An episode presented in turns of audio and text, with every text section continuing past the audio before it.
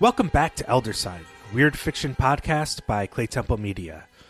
I'm Brandon Buddha. And I'm Glenn McDorman. We are back this episode to finish our coverage of The Gunslinger by Stephen King. This is going to be the discussion episode, and there is a, a lot to discuss here as we discovered during the during the recap episodes, the two recap episodes. But before we get into all of that, uh, we want to let people know about our new Patreon goal. We heard from a number of people that they were not especially excited about the goal that we are closing in on, so we've changed it. And so what we did was have a vote among our current Patreon supporters to select which novel or long novella by H.P. Lovecraft we should cover in a special Patreon series. On the ballot was The Dream Quest of Unknown Kadath, The Shadow over Innsmouth, uh, which we talked about a lot this year without actually covering. Uh, in fact, talked about on, on two different shows, uh, but never actually covered it. Uh, the Case of Charles Dexter Ward and At the Mountains of Madness. And that is what won, At the Mountains of Madness. And that's perhaps not entirely unexpected, but I thought it would be really a two way race between that book and The Shadow over Innsmouth.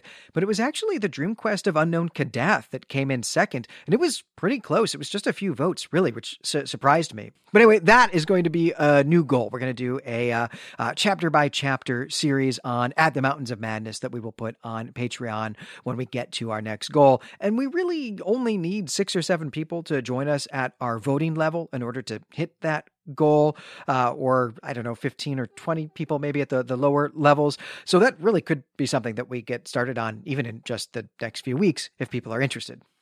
I am so excited about this. I have been wanting to read At the Mountains of Madness for a long time. It has been on my short list, not only for its inspiration for, you know, a lot of John Carpenter's work like The Thing, but also In the Mouth of Madness, which is one of my favorite of his movies. So I cannot wait until we hit this goal and we cover this story and we're able to kind of talk about it and I can make all kinds of pop culture references, which is really, really why I want to read it and talk about it on air. right. The, the X Files jokes are going to practically write themselves. Yeah. Yeah. Yeah. That's going to be a lot of fun. I mean, this is a novel of an academic expedition to Antarctica. Uh, you and I are people who've gone on expeditions together, wilderness expeditions together. I am an academic. Uh, and so this is really going to be right up our alley. I think there's going to be a lot to, to talk about. It will be a ton of fun. So I hope that we get there uh, sooner rather than later. Yeah, me too. But we have uh, quite a lot to talk about today with Stephen King's novella, The Gunslinger, which is the first of five novellas that were written and collected into the novel The Gunslinger. They were all published in the magazine of science fiction and fantasy. Later, were kind of collected and re edited together into the novel The Gunslinger. And it, it's gone through multiple publications and edits to tie these novellas. Uh, into the deeper mythos of the Dark Tower series by Stephen King. We read The Gunslinger. We uh, did two recap episodes on it. And we read the basically the original manuscript from the magazine of fantasy and science fiction, though we did talk about some minor differences we came across. And there are three things, three categories I really want to talk about in this story, especially as this novella is set up to be the first in what becomes King's magnum opus, maybe, in his central work. I think you described it as Glenn, that ties a lot of his other stuff together. That that, that everything is really taking place in this one world, and this is our first introduction to it, or I should say, everything that King has written, or the vast majority of novels and works that King has written, sort of tie into this central fantasy series, and this is always kind of the nexus of his work in his imagination. Uh, in later books, King even writes himself into the Dark Tower series and uh, says things in interviews and other things he's written that basically this is a story that exists outside of him that he is constantly called upon to write. It's almost like the gunslinger is his muse. So, as this is our introduction into that massive kind of King oeuvre, of stuff that's connected to the Dark Tower series. I want to talk about world building. I want to talk about the way that the story is crafted, uh, and some of the character choices that King makes, and then some of the motifs that are just really evident on the page. To unpack maybe where we think the story could go or things we might have done differently, if anything, and also just to talk about and enjoy this novella, which I think we both really liked. Oh yeah, I loved doing this. This was a lot of fun for me, and I'm gonna have a question of my own for you at the at the end uh, uh, along those lines, but uh, but I'll save that for the end. Great. Well, let's just start with the setting then. Uh, we have this story set in a desert, but also in a town, and geographically, Glenn, where do you think this is? And, and and this question is also kind of tied into the notion that there are these pop culture references that seem to indicate that this story takes place in a future of our world. So what's your sense of what is going on with the geography and how that ties into these these pop culture references? Right. So we were calling this surreal in the the recap episodes that there's this juxtaposition of all of the accoutrements, or at least many of the accoutrements of a Western, right? This story has all of the furniture of a, a, a Western, and, and especially a, an on screen Western, right? Western films, Western uh, television series, right? But then also has clear pop culture references that are contemporary to us, or, at least were contemporary to, to the world that King was living in, the era that King was living in when he started working on this story. So we've got Eat It Joe's, we've got the Beatles, which of course are things that don't belong in a Western. Those are things that don't belong in a story uh, about Utah or Arizona or New Mexico in the, the mid to late 19th century, right? So, what is going on there? I actually never considered that this might be a kind of post apocalyptic future, uh, which is strange because that's my jam. That's, something I actually really, really love. And, and and maybe in some ways you can actually see some things, uh, uh, some of the tricks that King is doing here or employing here uh, are similar to things that uh, in, in the very famous, very excellent uh, Walter Miller novel, A Canticle for Leibowitz, which I'm eventually going to be covering on ATOS soon. But to me, this actually always read a lot more like a Star Trek episode where the, the crew beams down to a planet and discovers they're on the set of a Western movie and can't figure out how that works or why that's why that's going on. I mean, that's like literally an actual Star Trek episode. um, but that's what it felt like to me, right? That like something surreal was going on. And, and maybe thinking back to the uh, Gabriel Garcia Marquez story we did, this to me had more hallmarks of some kind of magical realism or uh, just or, or, magical surrealism, maybe, uh, than it did of a, a, post-apocalyptic science fiction novel. But what was your feeling initially when we when you were going through this the first time? Well, the first time I read this, I was you know sixteen or seventeen years old, and the only word I could think of to describe it was surreal. I think you're absolutely right to say that this shares elements with the kind of magical realism uh, genre uh, which was you know we talked about in the very old man with enormous wings is, is it was primarily an innovation of south american literature. The reason why i thought this was surreal or felt like this was surreal when i read it the first time was the setting of it the the western the kind of rottenness of the world or the uncanniness of the world the the incongruities between this kind of post technological world uh, with a cultural memory of the Beatles or diners or old gospel, you know, Baptist gospel songs r- reminded me of like a Dali painting or something like that. and and that was my always my real sense of this. Though as we discover really almost at the beginning of the second book, and, and it actually might even be the second story where we're introduced to the kind of gunslinger's uh, boy companion, Jake, uh, who becomes a major figure in this series.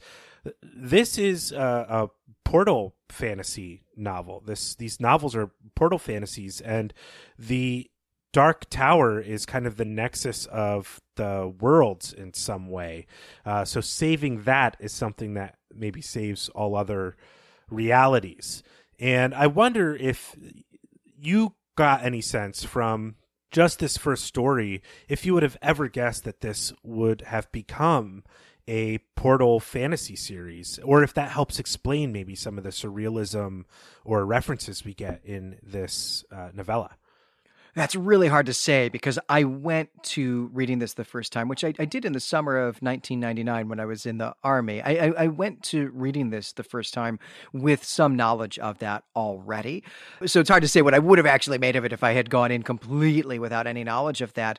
But there are some clues here, right? The we have we have characters wondering what is the nature of this place that they are in that they find themselves in which suggests that there's another place that they all used to be or or maybe other places that they all used to be and they're not really sure where they are or or what this world is for. Uh, I mean, we've even got Brown say he thinks this might be the afterlife, and I think he seriously means that when he says it. So there are clues that we are dealing with a setting that is not just a post apocalyptic future, but that is clearly some other type of place that is that is some sort of parallel world or something along those lines, right? And if you've read Narnia, right, this feels a little bit like that. Yeah, the the gunslinger really just enters the scene almost from nowhere. Uh, you know that opening iconic line, uh, the the man in black fled across the desert and the gunslinger followed, doesn't locate us in really any kind of specific world. It's almost as though they appear on stage uh, magically, and this is a story that's that's been going on um, that seems to start when the characters enter the stage, and anything is possible. We're going to talk a little bit more about what we mean by by this being a western uh, when we talk about the motifs of this story, uh, but but while this is a western, it's almost like a western noir. Like none of the characters are really the good guy on the page, and and I don't really feel myself rooting for anybody. This time reading the Gunslinger, which was probably my fourth or fifth time, uh, though I did read it two times in preparation for this, so it might might might even be six times through it. Um, I found myself having a really unsympathetic sort of relationship with the gunslinger that was wholly different than the first time I read this story, uh, which it was just obvious from the opening line that he was the hero, he was the protagonist, uh, because he's chasing the man in black, which is just a trope of westerns, of a lot of really uh, visual cinema, uh, a lot of cinema in the you know 1950s and 1960s the black cloak the black hat whatever those names all come from this sort of tradition of storytelling and this subverts some of the expectations of the genre, right? I mean, uh, stock idea of a of a western or really any chivalric tale is stranger comes into town, sees injustice in the town, and saves town from that injustice. Uh, if it's a medieval Arthurian story, that can be some kind of monster. If it's a Western, it's bandits uh, or capitalists or you know, you know train barons or something like that. Right? Those are the those are the, the the things that people need saving from. But in this case, actually, it turns out that the town is not a bunch of innocent people who are being persecuted and need someone to protect them, they actually turn out to be the the baddies in some sense. I mean, it's not of their own accord, right? It, it's they've they've been magicked by the man in black, and so they've been turned into kind of a zombie horde. So in that sense, they certainly have been victimized. But it subverts the genre, right? That there's no one in this town that the gunslinger is going to be protecting. He's not here to protect the town because by the time he shows up, they've already lost. They've already been victimized. Uh, yeah, we're going to get into that in a in a big way when we talk about craft and some of the character motivation that we encounter in this story or don't encounter. But I wonder if we're missing something about this town needing to be saved uh, in the way that King is writing about another really kind of large feature of this story uh, in terms of world building, which is the religious beliefs and, and cosmology. There's reference to demons, which appear to be real. We've talked about already in this episode how Brown, the kind of monk or ascetic character that the gunslinger confesses to, I suppose. That's my sense of what's happening, though you might have a different sense of why the gunslinger is telling the story to Brown. You know, thinks this is the afterlife. Uh, it could be hell. The desert certainly is hellish. there is the preacher in the town, Sylvia Pittston, who is the only representative we see of Christianity in this story, which is still a living religion, though I'm not sure if we're supposed to see that character, the preacher character, is kind of this corrupt, evil uh, person. That it wasn't necessarily the the man in black that corrupted the town, but this version of Christianity that set the stage for the man in black to kind of do his job easily. And then we have this odd narrative intrusion at the end of the first chapter uh, by the narrator that talks about how this is kind of uh, a cosmic horror story that the universe doesn't care about the you know intelligent life on whatever planet or dimension we're in. And i i wanted to get your sense then glenn on what you thought of the religious beliefs or the cosmology that we find in this story. And if we missed something if there is some kind of injustice we're not privy to, or that might have been on King's mind as a late teenager or in his 20s and 30s that he's critiquing that might have been more obvious to us in a different context. Definitely, Sylvia Pittston is not a good character or a good person. I mean, she's actually a phenomenal character. And that does seem to be, that does seem to have been the case even before the man in black got into town. So sorting out, kind of sifting through the evidence and trying to, to figure out uh, where the man in black's influence begins or, or ends really maybe and Sylvia Pittston's in, in, in Sylvia Pittston's influence begins, that might be hard to parse out. But I do think that the two powers, the, the two influences are related, right? Because we do see the the preacher as having been ensorcelled by the man in black in some way, right? My, I think there are there are there's evidence that that leads to two different conclusions about her, right? There's some evidence that suggests that it was the man in black who put this demon in her. So that's something then that would have happened very recently.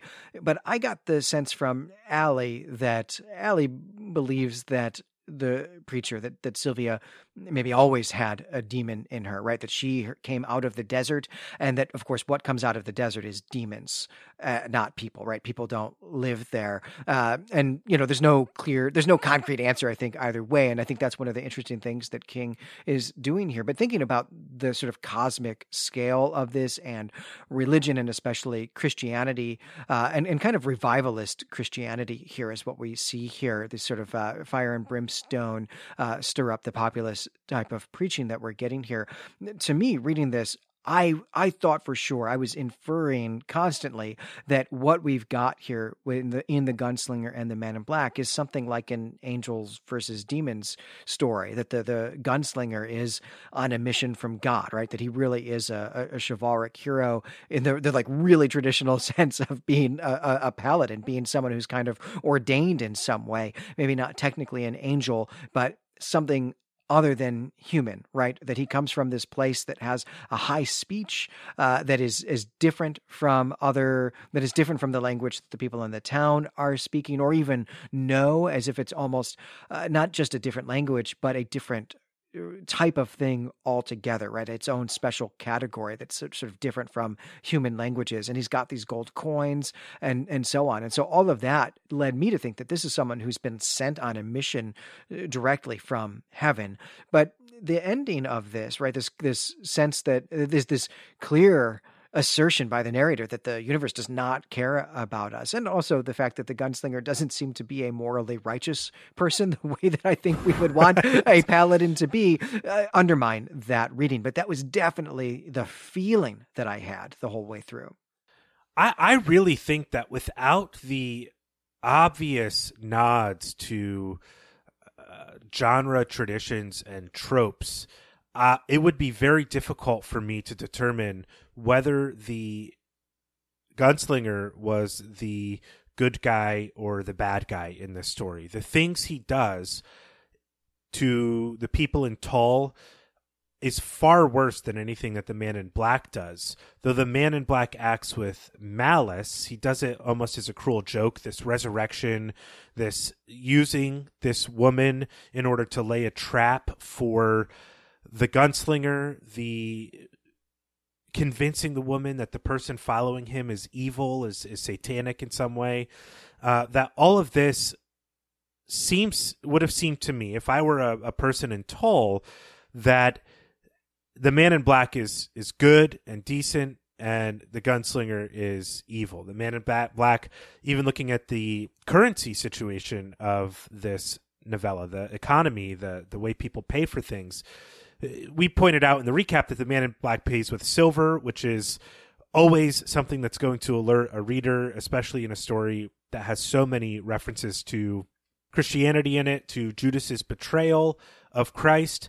But silver is lesser than gold, so he's the man in black seems more humble then in paying in silver and not requesting change than paying in gold and kind of lording his wealth over these people.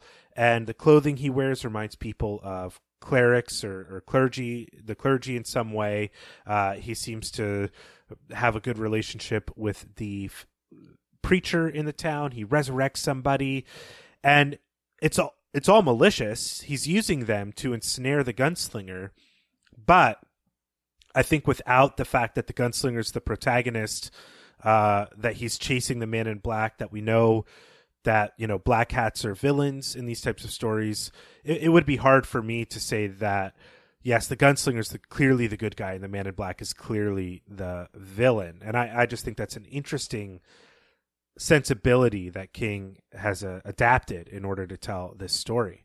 And that reading makes sense if we're looking at this from a, a kind of populist perspective, right? If we're, we're thinking about who's doing the most good for people, or who's at least doing the least harm for people. But I do think that we're supposed to look at this from the perspective of who's subverting the laws of nature and who is not. And right, the man in black is subverting the laws of nature or the, the laws of God, right? Is subverting the way, the ordering of the, the cosmos by resurrecting someone, by bringing someone back to life who is supposed to be dead, uh, and then not even really healing the person of the thing that killed them in the first place, right? So mm, he is, you know, although the word sorcerer is what is used in the text, what we see him do is is necromancy, and uh, that's always bad, right? I'm sure someone has written a story out there in in which necromancy is a good thing. I mean, I guess Johannes Cabal sort of, though that's maybe a little less clear, and, and that's a funny type of story anyway. But someone probably has written a dramatic story in which necromancy is a good thing, but that's not usually the way we do it, right? That book is going to be something that's subverting genre tropes, right?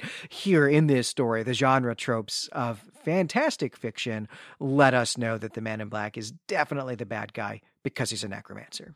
Another thing I really find fascinating, you know, this this story, the way that religion is represented in Sylvia's preaching, uh, the way that Christianity is represented represented is uh, allowing people off the hook for their moral failings or whatever by blaming it on the interloper, the devil, whatever. And, and we see that people are just thoroughly corrupt in this town. They have this kind of these murderous desires uh, you know sheb does and and has this jealousy about Allie that he doesn't express until these catalysts show up. Uh and everybody's ready to kill. The the town hostler is inbreeding with his family and they're he's cruel and rotten and craven as well. And this really reminded me this idea of the person coming into town being a catalyst for everybody's dark desires really reminded me of the Lars von Trier film Dogville. And the, the, Dogville kind of ends almost the same way as uh, this story does as well. And it just, it, I don't know, kind of humorously made me think that uh, Dogville is somehow an uh, unofficial adaptation of the first Stephen King novella, The Gunslinger the use of the word interloper, the, the label interloper for Satan is itself really interesting. I mean, it's a word that you might use to refer to the gunslinger. And in fact, that's how she's using it, right? But this is not a word, I, at least I don't think, that, that, that shows up anywhere in scripture. Or, or anything that we might translate as interloper. W- words that we do get are usually things like adversary or enemy, right? Or sometimes we'll even get courtroom metaphors for uh, who Satan is, right? That he's kind of the that he's the attorney on the other side of things from from God. I'm thinking of Job there. There's some other places where we see that language as well. But this idea of Satan as an interloper, right? Satan as someone who is trespassing, someone who doesn't belong here, and that it's the not belonging here that's the thing that makes him bad not the fact that he's, say, an adversary or an enemy, right? It's just that he shouldn't be here. If he were to go back to the place where he ought to be, then everything would be fine. That's a really weird understanding of Satan right? Theologically, that's a really weird understanding of Satan, but it is something that perhaps applies to the gunslinger as someone who has come from someplace else and doesn't belong here. And maybe that means Tull only, but it also seems to mean this entire world, this entire plane of existence, you know, whatever that's going to, to turn out to be as we continue reading. And that was something I found really fascinating that is a really excellent point because if the whole world is is kind of broken and corrupt and you spend your life even as a theologian as, or a preacher as Sylvia Pittston does seemingly defending the status quo of that world uh, using the idea of somebody who comes from somewhere else to uh, restore that world in some way almost turns the idea of Jesus himself into the devil in that case, you know, in, in Christian theology. And it, it is a, a fascinating uh, term. I think King was maybe following closely, um, you know, revivalism that was taking place in the in the 1970s, uh, the kind of growing forms of apocalyptic Christianity that were taking place, this obsession with the end times that were, you know, reaching far more people because of televangelism and things like that. And this story is really critical of that, which is is fairly bold. I mean, we don't get many stories that or novels that have anything to do explicitly with with Christianity at all today. Not popular novels, at least, and especially not genre novels. Uh, so this seems to me uh, almost refreshing in a sense to see somebody engage with what's happening in, in the popular form of you know, it, Christianity's not a state religion in the United States, though it, it, might as well be with every president sort of having to say they are one uh, in order to get elected. But that, that, engaging and criticizing this mode of Christianity, uh, which is viewed as being essentially a really corrupting force on the people of this town and kind of letting them off the hook rather than causing them to act better in the world as it is. And, and I'd love to hear more from our listeners about maybe if they have an understanding of what's going on in you know evangelicalism or revivalism pentecostalism in the 1960s and 1970s and, and what king is doing maybe to critique that mode of uh, theology that mode of christianity. I'd love to hear more about that. That is something that always interests me endlessly. But let's move on at this point and talk about the craft of the story. This will be the biggest section of our discussion. This is a nested story or a frame narrative. It has three levels. It opens with an omniscient third person narrating the events about the gunslinger and the man in black, uh, primarily focusing on the gunslinger. And really, all of his thoughts are directed at what the man in black is doing and where he's going. Then we have the story that is supposedly told by the gunslinger to Brown, which is, you know, we call the horror at Tull. Then we go deeper in and we have Allie or Alice, uh, the proprietor of the local saloon, the Honky Tonk, giving the narrative of when the man in black came to Tull. Then we crawl out of that back to the horror Tull part two, and then the coda returns to the omniscient third person, where the gunslinger is telling uh, the story or wrapping up his thoughts with Brown. So uh, this was something I think we we probably put off a lot in the recap talking about, that we brought it brought it up uh, of uh, fair and we brought it up enough times. What is your sense of what's going on, really, with the voice of this story? Do you think that this frame narrative should offer three voices? Are you disappointed? Do you think it doesn't work that we only have one really consistent tone and style in the right in the writing of this story? And you know, what what do you think King is doing? Is he using a, a separate kind of device uh, or style of writing here? Does it work? And if finally, if you got this story from uh, a student, what advice might you give them, or particularly around the use of voice and style?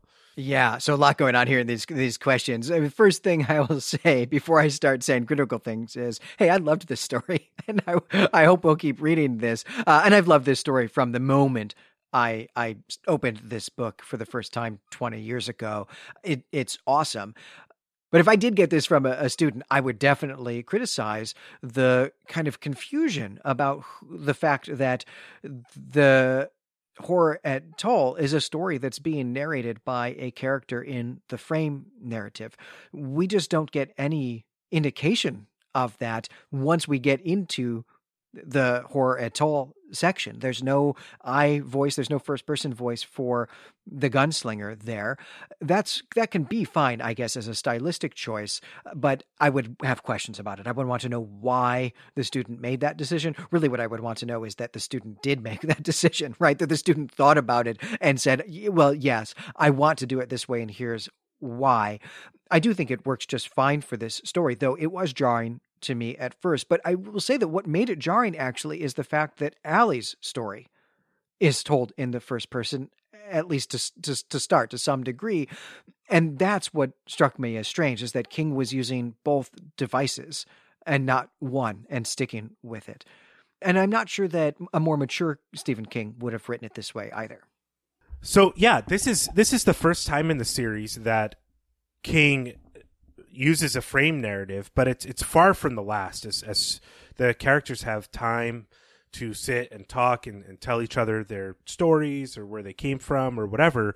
Uh, Wizard and Glass, which is also another large frame narrative and, and also a major fantasy novel as well, I'd say, uh, is also consistently in the third person. So this is kind of the voice that King has decided to go with. Is this this third person omniscient storyteller or limited uh, omniscience. And I think what he started with with the gunslinger was the face of Clint Eastwood glinting into the sun, basically with a cigar hanging out of his mouth. This kind of stoic, taciturn, brusque voice. And I think it's an incredible voice. I mean, I, I too love these books, I particularly love The Gunslinger. And I think it was the right choice to stick with that style and tone. Um, but it is it is a good question I think to have if you're writing a frame narrative where a person in the frame is telling a story to someone else in the frame to think about why you're choosing to keep whatever voice you're doing or change voice and what it's adding to the story because I think I wouldn't want to be inside the gunslinger's head necessarily as he is killing everybody in this town or as he is brutally assaulting Sylvia Pittston. I don't want to hear his justifications for it. I don't want to hear him go on and on and explicate how demons are real and how uh, he's justified in what he's doing. I think the kind of unsavoriness of his activities uh, and what he's willing to do is best left unjustified maybe to the reader. And i think the temptation of moving into a first person voice as storytelling would be to explain to the person that you're telling the story to what's going on and why you made those decisions. And so keeping it in this third person kind of stoic detached voice gives King an escape hatch from from that temptation. Right. This is this is very much the thing I was talking about when we covered Ship of Fools by Richard Paul Russo over on ATOS uh, just very recently, which is a book that is written in the first person. Right. It's written by a, a narrator. It's a story being told to us by a narrator who is a character in the story, but yet Russo never really used the first person voice for any particular reason. Uh, even the actual sentences themselves are almost always constructed, or scenes anyway, are almost always constructed in this third person perspective, in this third person way. And so that was a strange choice, I thought, when we read that book. and the thing that struck me about Ship of Fools was the question of why are you writing this in a first person voice if you are not going to give us an introspective, subjective experience here, right? If you're not giving us Proust, why is this a first person story and not a third person story? Was the question I had for that book. Here, Stephen King has said, well, I definitely don't want to be inside the head of the gunslinger because I am thinking cinematically here about westerns and i think clint eastwood is exactly right i think that's spot on and so he avoids that problem and so it, it absolutely is the right choice for the story that king wants to tell it's an unusual choice though right? I think that most people when they have a character in their story telling a story have the character telling the story and don't just do something that feels actually quite like a f- movie flashback where we can't possibly get a subjective narrative where we just are getting a different story from the same type of, of, of narrative perspective. I also just was wondering. I think you know Stephen King has what somewhere between fifty and sixty books. Uh, I've read ten of them, so not a lot, right? It seems like a lot. That's a lot of books, but not a lot. I don't know if he's ever written anything in the first person. Do you? I don't think he has either. I, I I didn't even really think about that until you mentioned it just now. He he seems to really focus on you know groups of people or group dynamics a lot. You know, and especially kind of like small town life and and small town experiences. I can't think of anything he's written in the first person either. I think he really is in this omniscient third person voice. I mean, even in It, which was the last uh, novel I read by Stephen King, he kind of does the same trick where he he has full omniscience for the third person narrator, but he consistently limits it given different points of view or given the, need of the story, uh, and and uh, that that might be uh, just a major trick in his uh, bag of, of tools. That, that's a mixed metaphor. Hold on. well, I think it works. I think it, well, I think it works really well here in this story. He certainly deploys it really well. Though I would be interested in, in checking out a first person story by King uh, if, if if anyone in the audience knows of one. I know that the I, I, there is the epistolary story, the story told in letters. That's the the novella Jerusalem's Lot, not the the novel Salem's Lot, but the novella Jerusalem's Lot. That's in uh, uh Night Shift, which is uh, uh, where we did not the Rats in the Walls earlier this year. So I don't know. Maybe we should check that out for our next uh, next King story. I just rechecked Wolves of the Calla, which is King's continuation of uh, Father Callahan, a story of, of Jerusalem's Lot, or you know the novel Salem's Lot, uh, thinking that that was in first person, but he does another kind of strange third person trick in that as well, where he just limits omniscience and has the story being told in flashback essentially, and and I think that it's remarkable that over the course of the 20 years or more, uh, 30 years maybe, that these stories were written, that he kept this really consistent uh, voice or style of expanding and contracting the third person narrative. It's it's really quite a feat to do over that long a period of time and to even have the story still live for a writer for that period of time. Yeah, it's really awesome. It's really impressive. And, you know, maybe this is something that, that stood out to us because we do also spend a ton of time on Gene Wolfe, who writes disproportionately in the first person uh, to most to most other writers. Right, exactly. Well, there's more to talk about with the craft of this story other than just the voice and style and tone. In the recap episode, we pointed out that there was an additional coda that emphasizes the to be continued aspect of this no- novella uh, that was tacked on to the end of the magazine of fantasy and science fiction uh, publication. Uh, you know, and that's because a magazine reader wouldn't know that this story would continue otherwise.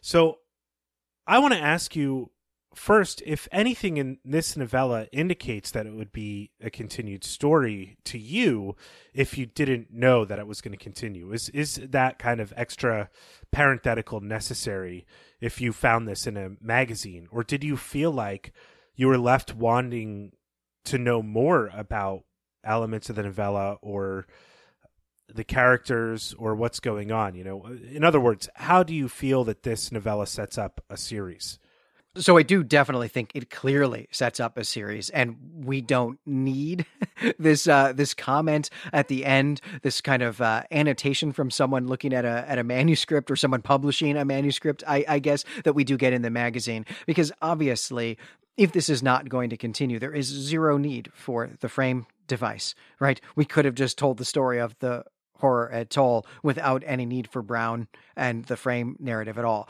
That exists to be the glue between this story and the next story, which is a classic storytelling device, right? To have a character with an interesting past who's going to tell you, who's going to tell you, gentle listener, uh, all the adventures or many of the adventures that he's had in his past. Uh, well, you buy him drinks at the bar or something like that. Or we can follow that character as he's on some other adventure, and that adventure is punctuated by stories within stories, right? Classic trope that King is appropriating here. It's one of my favorites. So it's something, something that really resonates with me, something I really love. But that's what you need that for. So, in that sense, that's kind of obvious. But I do think that that uh, appendix there, or appendage maybe, at the end does a number of things. One, it makes all of this explicit, and that is there for the editor. And it's there for readers to write to the editor to say when when is the next story in this series coming, right? To make it clear that there is going to be a series, not just that this is potentially a single narrative, but that there's a lot more to this, that there's a broader, uh, bigger, more expansive world out there, and that the story is even an artifact of its own world.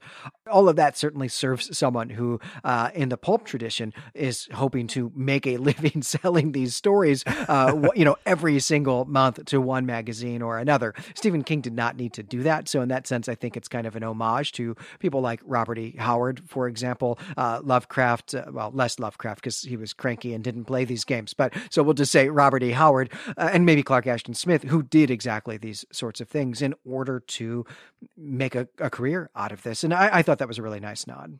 Yeah, I agree. I mean, we also have the fact that we want the gunslinger to catch the man in black. So like that that's a part of it. He's going to continue chasing him the introduction of this character Cort at the end in the last two paragraphs is bizarre and kind of leaves you with a hook for who is Cort. The gunslinger had a mentor uh, so he has a real past not just like an immediate past. He has a history i guess is probably a better way of putting it. He was taught by somebody. Uh, he didn't just pick up these skills on the road kind of living a rough trade of some kind. And there is a lot then uh, you know as you pointed out that does suggest that this is going to continue, that he's going to cross the desert, that he wants to go to the mountains. What's going to happen in the mountains? Is something bad going to happen to him in the desert? Um, all these questions we want answers to, maybe. But the most important part of setting up a series with the, the kind of singular hero, and whether he's an iconic or, or dramatic hero, uh, is maybe not the best question to ask right now. If we do more of these stories, we'll we'll be tackling that question and what it means and how he develops his character. But the real question I have then is, do I want to spend more time with the hero, with Roland, the gunslinger, after this story? And I want to know what your thoughts are on this being the introduction to the protagonist of a series of the gunslinger as protagonist. I think you're spot on to say that this hinges on the protagonist, right? I mean, this is certainly how Robert E. Howard stories work, right? He's selling you on Conan, he's selling you on Kull, he's selling you on Solomon Kane.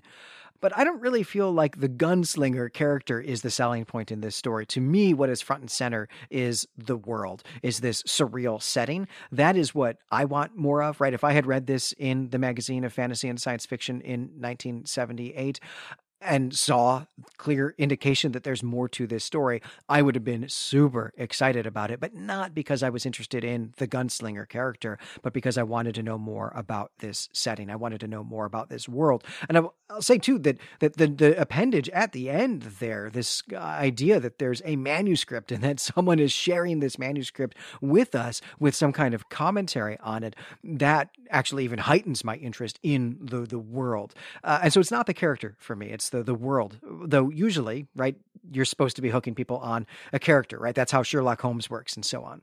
Yeah, I mean, we talked about how this novella.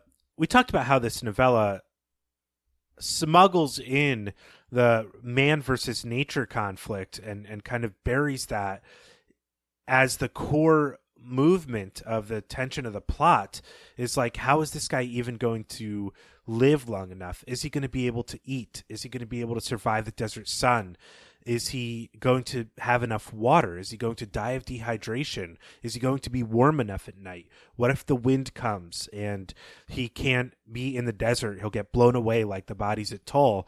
how this conflict of the man in black is almost a red herring um, that gives us a, a sort of conflict to deal with that the gunslinger desires to catch the man in black, but the real tension and the real sense of th- thrill and uh, plot movement in this novella is about man versus nature. And so nature in that sense is really the antagonist of the story. And the gunslinger still remains to be the protagonist. But you're right, the setting is the real villain that is kind of more fun to learn about. We want to learn more about the types of things that are going to kill the gunslinger. And I wonder if that is a part of the subversion of, of tropes that King is working with in his characterization of the gunslinger. Um, that you kind of want to see him overcome whatever natural world odds he's put up against only to see him suffer more because he's he's really an unpleasant character he's an unpleasant protagonist and and why i say he's an unpleasant protagonist because it seems to me like all of the unpleasantness at Tull could have been avoided if the gunslinger just said what he was going to do and continued to pursue the man in black uh, and not stay. And especially after knowing that the man in black has left a, this trap like why does the gunslinger need to spring it? And I, I just don't have a strong sense of, of what's going on with this gunslinger. You know, I don't like the gunslinger after all he's done in Tull. He prostitutes himself for information. He really brutally and disturbingly assaults the town's clergy, and then he kills everyone because the man in black left a trap. And that leaves us to infer that the man in black is so evil that the gunslinger needs to destroy that everything that the man in black taints. Brown was somehow able to escape the the evil of the man in black, but at the end of the day, you know, this is a really unpleasant protagonist that you're kind of rooting for him to remain in this conflict and to continue to suffer. And I, I wanted to get your read on that. Really, what what the gunslingers m- motives are, what its real motivation is. Yeah, a lot going on here. I do think it's interesting to think about other iconic characters, which is to say, characters who get lots of stories told about them and they're meant to more or less stay the same so that the protagonist of each story is the same, right? The character doesn't change uh, from one story to another. There's no growth, right? We're not telling a story about someone's emotional growth or emotional arc. We just want this character to be a kind of icon. Sherlock Holmes is a great example of that. James Bond is also a great example of that. Uh, Star Trek is kind of set up this way as well, or at least old school Star Trek is set up this way as well. But I wonder if we think about some of the most iconic of iconic heroes, how many of them we actually really do like as people? How many of them we would actually want to have in our lives as friends? In some way, uh, like James Bond and Sherlock Holmes. I think are both characters who maybe not aren't actually good people who do bad things, but we're interested in their stories. Uh, we might say this too, even uh, about most hard-boiled detectives. Also, uh, Marlowe, for example, Sam Spade, Sam Spade for sure in the Maltese Falcon.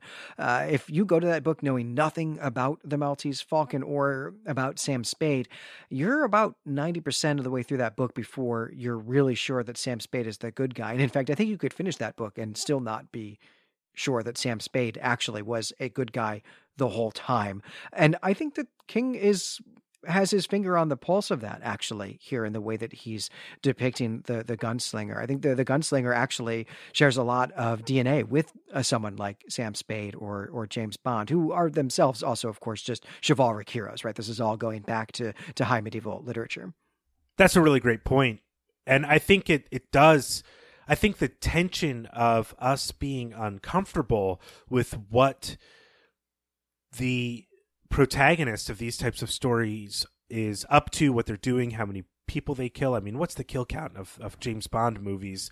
Uh, you know, and and as long as we're reassured that all the bad guys are really bad, the good guys kind of have carte blanche, and and this is also sort of the theme in in a sense of the preacher's sermon, maybe on some levels in this that Sylvia Pittston gives at the church service in this story, and we either have to trust that the gunslinger is in such a brutal world that these actions are justified as a protagonist, that the, the things really are that bad that allow for the justification of the gunslinger to do what he's doing, or we're stuck with a, a protagonist that's sort of unpalatable. And I think by adding that level of suffering to the gunslinger, it's almost a sort of uh, cathartic element of reading the story that we want to see him do the necessary thing, but we want to see him suffer for it as well. And that's kind of a hallmark of, you know, the chivalric hero from hard boiled stories on. Yes, absolutely. And I, I, suppose thinking back to your other question about how does the how does the protagonist hook me in the story, that is something I would be interested in seeing in, in the future is how his adventures take a toll on him. One of the other things about his behavior, about the gunslinger's uh, murderiness and prostituting himself and so on, that I think is at play here, is wrapped up in this question that Brown asks, or statement that Brown gives, I guess, about uh, this potentially being the afterlife. Because I think that if we take that seriously as a possibility, what's totally off the table as an option, though, is that this might be heaven right? This world is definitely not heaven. It might be some kind of limbo, it might be some kind of purgatory, and it might be hell, but it is definitely not heaven. And I think that the gunslinger's behavior here then works in that that he is in in some ways kind of uh, when in Rome, right, doing as as Romans do, uh, but maybe even thinking more theologically or cosmologically. This is maybe a, a parallel world, a dimension that isn't real, uh, that these people are that these people are here to be punished for something that they did in the real world, and so whatever he does to them just is inconsequential because this isn't the world where those things happen. Or even if we're maybe thinking platonically i guess right where there's the the the, the world of the forms and then there's the, the the pale imitation of the forms that this is just not real. And so he can do whatever he wants, right? That these are not really individuals. Maybe these are not even really souls. Uh, I definitely had the sense that something like that was going on just from the the feel of this story. I don't know if that will bear out in any way, or you know, if that's even the sort of thing that King has on his mind here.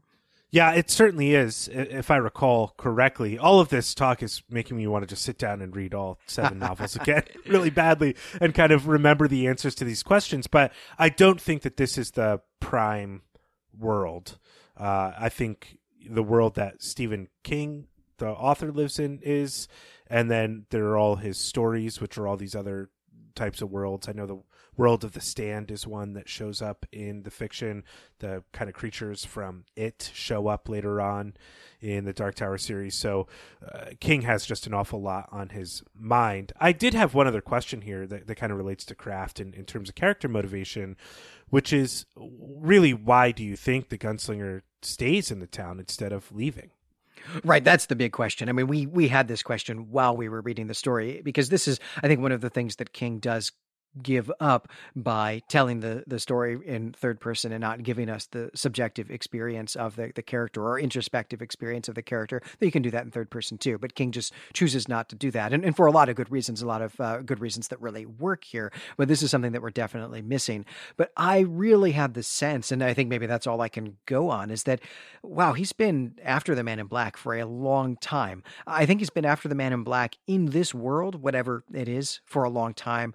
And I also have the sense he's been after the man in black in other worlds for a long time. And he's maybe tired of it, even though it's his duty, it's his mission, it's his identity, it's all he has. I have the sense that he is tired of it and he found a place where he could get uh, really bad hamburgers, mediocre beer, uh, and some some romance. I guess some some some affection from somebody, and just maybe some some rest. And he took that right? That this is in some ways kind of the middle part of his story. This is the the part of the hero's journey where the hero is maybe not so sure he wants to keep being a hero anymore that he's tempted away from the mission by the comforts of civilization which is almost always uh, you know the comforts of a woman right?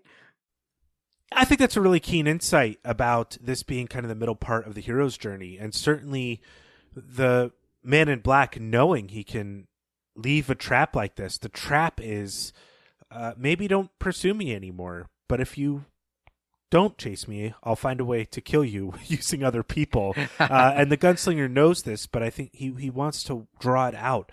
Also, catching the man in black is the completion of his whole identity. He won't need to continue on anymore. And him stopping at this point in his life and enjoying the comforts of civilization, however dark it is or twisted it is, and that leading to him killing everybody is sort of like his way of reminding himself that he has to go on.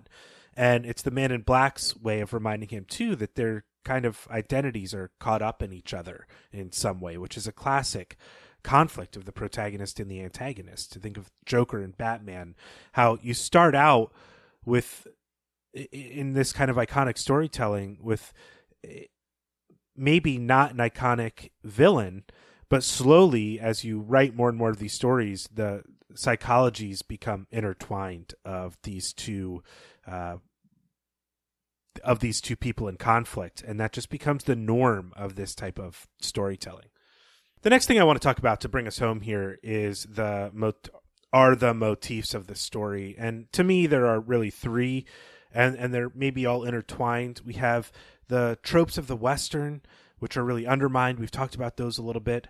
We have the repetition of this idea of the gunslinger as a romantic hero or thinking of himself as romantic or thinking about romanticism and then this repeated phrase that the world has moved on and the way we're using romantic here is as the chivalric hero, which we've talked about a lot, the kind of paladin, the person who comes to town and sets things to right. Though I wondered if you thought King was using a different notion of romantic when the gunslinger thinks ideas are romantic or he's romantic in some way if we're thinking about romantic in the sense of uh, the 19th century literary movement, I mean, there are some interesting things that King is doing with that here. I mean, one thing we should say, of course, right, is that uh, the whole business with Roland to the Dark Tower came is from a 19th century poem, right? So King has the 19th century on his mind. I mean, I think I made a joke last time about it's pretty clear what types of English classes he was taking as part of his uh, his English degree in college. Uh, read this, you know, as he was coming up with the ideas for this. But if we're thinking about romantic as a, a literary movement, I mean the the natural uh, landscape here, and especially the the man versus nature, I think is a big part of that. But then also uh, the idea of uh, the individual as standing outside of a, a, community and maybe even being kind of antagonistic with a, a, community, right? Romanticism is a kind of hyper individualism as a big part of its ethos, along with naturalism. Uh, we might also say that Romanticism is also really interested in strange settings. Uh, for most Romantic poets, most Romantic writers, that ends up being a kind of Orientalism, right? It's parts of the earth that are deemed as exotic, and you have your characters go there or have been there, or you bring people from there to exoticize your your setting to to add an element of I guess the strange or the weird to your story. Uh, we can I don't know maybe think of uh, of Kubla Khan for that or something like that.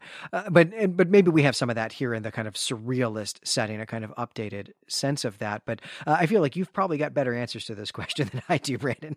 I really don't. I mean, I thought that was a, I thought that was a really fantastic answer. I think the surrealism, e- even in thinking of poems like Kubla Khan, the dreamscape, the importance of dreams. Uh, the gunslinger doesn't really dream here or think about anything else. It's a, or have surreal thoughts. It's more like he is in this place that is a dream of somebody else's.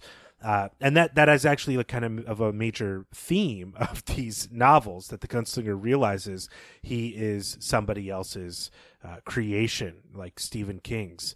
Um, so that that I think is a major theme of the whole arc of the Dark Tower. But I think you're right to point out this kind of exoticism or uh, the making strange of a landscape that we're familiar with, the extreme senses of individualism that the gunslinger demonstrates, that Roland demonstrates, as well as kind of man versus nature and man versus man, really man versus community, that standing outside of community in order to have this kind of third party objective view of the world. So you can either judge it or stand on your own and refuse the judgment of the world. That is absolutely in play here in this novella. So I, I think those are all the aspects at play here though i'm sure there are more apart from just roland being a, a chivalric hero uh, which he is. And and i wondered if we could just talk briefly about the way that Roland as a chivalric hero undermines specifically the tropes of the kind of man comes to town stories of the Western. One of the best types of stories, you know, that exists is the the kind of man comes to town story. We've covered so many of these stories in uh, Elder Sign in particular because that you know the way uh, William Hope Hodgson writes a lot of his stories. It's kind of a a really classic story. It gives you this sense of the outsider coming in and seeing what's not right and what's not normal. It's also a cipher for the the, the kind of the stranger coming to town is also a cipher for the reader. So you're introduced to this world that operates on its own terms, uh, with new eyes, with the with the view of an outsider, and what's interesting to me is that uh, the gunslinger is not really surprised or uh, shaken or concerned about anything that's going on in Tull. This is kind of part of his weariness as a character, which I think the Western hero in particular is used to dealing with corruption, corrupt the corrupt mayor, the train baron, the coal mine owner, the,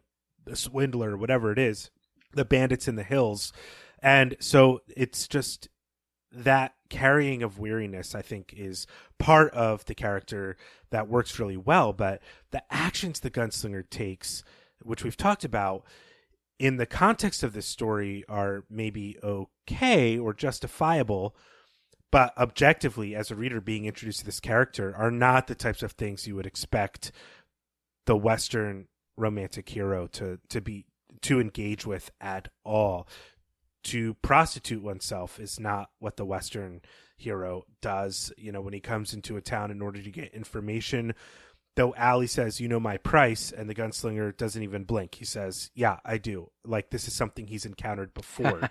uh, so it's just this level of weariness that's worn down his own moral compass that I think is the biggest mode of undermining the uh, chivalric hero of the Western in, in this story.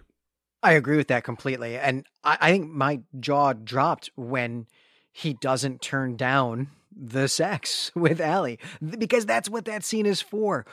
Anytime we encounter something like this in a Western, that scene is 100% for the character to turn that down so that we can know that this is a good, moral, righteous character who doesn't want to take advantage of people and who only wants sex in uh, the confines of a, a, romantic relationship, and maybe doesn't want it at all. Right? That's actually one of the things that that that something a, a scene like this actually could also function to let us know that this person is broken, that our protagonist is having trouble, is struggling relating to other people, right? And needs some kind of redemption. And in fact, he's about to get it in this town when he saves this town from the baddies, whoever they might be. And also, uh, we'll probably, uh, if not the next scene, two to three scenes later, after we've met the sort of temptress prostitute character, we're going to meet the widow with the kids who he's going to end up with at the end, right? That's the scene this is supposed to be. And King just subverts that. And I was not expecting it. And, and it really hit me hard. And it worked so well. I mean, that's the effect it's meant to have. And it definitely had that on me.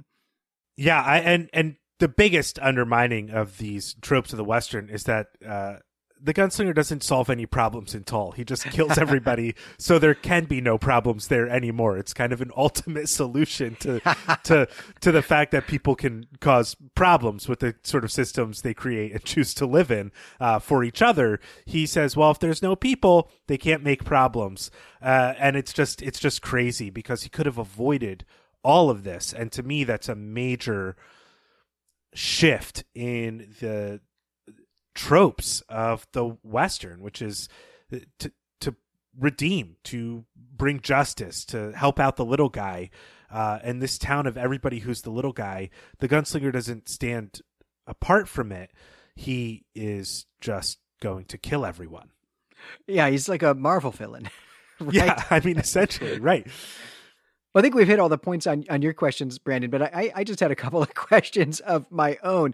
And the, the first one is is just thinking back to some conversations that you and I have been having a little bit on the air lately, but that we often have off mic. I was interested in what you were listening to while you were reading this. Boy, that that's a great question. So I've been listening to a lot of Eric uh, Satie lately, and that's been on my mind. Whether that's been on like expressly while I've been reading or just the the haunting tunes of that are in my head. But the haunting tunes and compositions he's he's written for piano have just been in my head. But the kind of honky tonk like rendition of Hey Jude is I've just been imagining what that would sound like and have sort of been listening to my own odd dream state version of that while I was reading. But I've also been listening to uh, Pink Floyd lately and they I've just been kind of listening to their albums and kind of letting them play through on Spotify and I can't remember the name of the song and I and I feel like a philistine here but they have a song that is totally inspired by kind of the Ennio Morricone western uh, soundtracks, you know, and and uh, movie scores, and that is something that also kind of jumped out to me as I was reading the story. What were you, what were you listening to, Glenn? well, I thought you were actually going to say Ennio Morricone because you're the person who got me into Ennio Morricone. You and I are both pretty into film music, uh, we should say, and so I thought, hey, there's a movie adaptation of this that I did not see, and I am uh, I am been told that that was the right choice. But I thought, let me uh, listen to that score, uh, which I did. I listened to it probably four or five times times uh, during my, my reading of the story or, or preparing for the, the episode. Uh, the score is by Junkie XL. Have you heard it at all? I I actually saw the adaptation uh, and I remember nothing of it, even though I probably saw it last year. And I don't, re- I especially don't remember the score, so it didn't even occur right. to me that you know the person I've really been listening to the most in terms of filmic composers is uh, Jóhann Jóhannsson, uh, who who's just the best. So I mean, uh, though he's passed recently. But I just did not. It didn't even occur to me because I didn't remember this movie existed actually until you brought it up just now, and that I had seen it to even go look for the score while I was reading this story. Well, I felt the score was fine perfectly adequate, I think, is the, the way that I would describe it. Junkie XL is a composer who I like. He uh, did the uh, Man of Steel score and I think worked with Hans Zimmer. Maybe, maybe that was a score he worked with Hans Zimmer on, but he's worked with Hans Zimmer as well.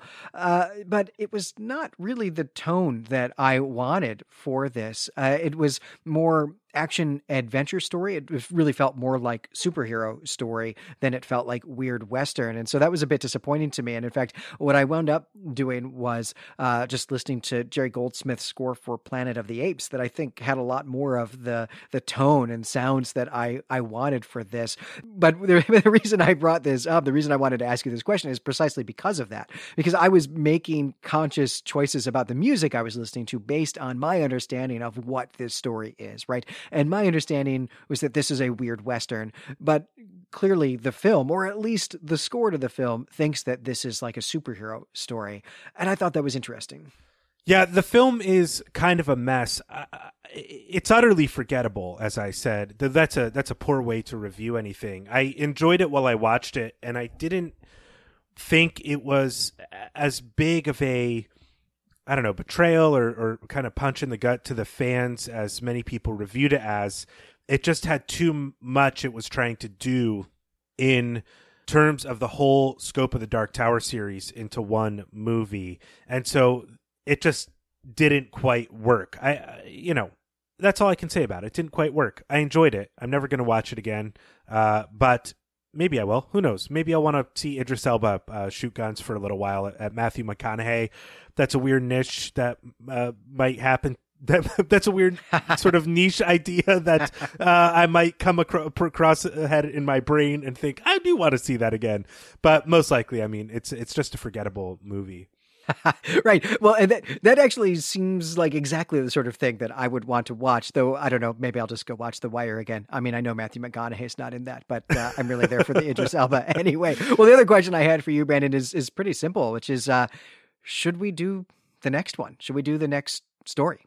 I would love to. I would love to continue at least with these four or five novellas that are in the Gunslinger collection. I had such a good time revisiting this story and reading it kind of more uh, with a more critical lens uh, than I would have probably done any time I would go pick up this book and finding that it kind of really stands up to scrutiny and it's a it's a wonderful novel. I mean, to me this is like you know King's Fellowship of the Ring or really the opening in the Shire. It's a lot darker than that, but my favorite, you know, of the Lord of the Rings is also the first book, not the whole of the Fellowship of the Ring, but really just the first book in the series, the the uh, pastoral part of that. And this, to me, though it's not a pastoral, the Gunslinger, the novella, is probably my favorite part of the whole series, and I happily continue on and and apply the critical eye to the rest of the novellas. Yeah, awesome. Because I would love to do that too. So I think we'll we'll throw the next one on uh, an upcoming ballot. And of course, I'm really grateful that one of our Patreon supporters told us we should do this. And that, that's actually going to bring us up to four uh, things that are maybe kind of books uh, that we are covering, trying to cover in order. Though of course, uh, we are leaving it up to our Patreon supporters if we do this or not. But we are working our way through The King in Yellow by Robert W. Chambers uh, in order. Right, that's something we've been kind of a stickler about. And we're also doing Jack Jack Vance's uh, Dying Earth, at least the, the first book, which, similar to this one, is a collection of, of short stories. Uh, though in that case, I think even less related with to each other than than these are. These do actually function as a as a novel as well. And we're about to get started. We'll have more to say about this next year, but we're also about to get started uh, working on an Alan Moore book, an Alan Moore novel that is also actually a series of self-contained vignettes. So we'll have four of these that we're going through, uh, in addition to just the sort of uh, random splatter of weird fiction stories that we normally do, which I think will be a lot of fun because you know this is uh, these are stories, these are, are books that we'll be reading chunks of from time to time over the course of of several years, and I think that'll be a lot of fun. Yeah, I'm I'm really excited about the, kind of the number of projects we have going on at Elder Sign. So on that note, uh, that's going to do it for this episode. If you enjoyed our coverage of this, think about voting for it on the next ballot that we put out, uh, the next novella. I'm Brandon Buddha. And I'm Glenn McDormand. And as always, you can find us and all of our shows at claytemplemedia.com.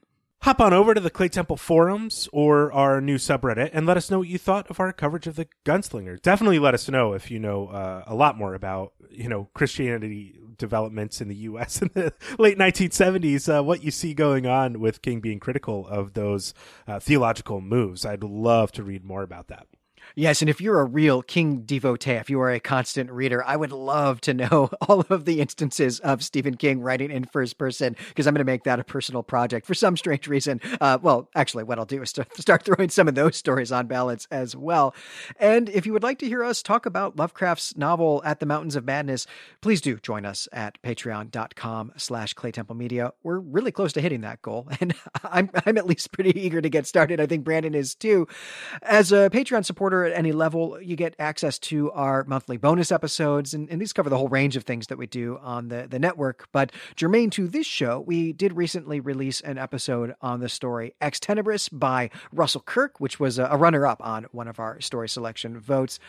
So, next time, we're going to be back with our last story of the year. It's going to be Foundation by China Miéville. And until then, we greet you and say farewell.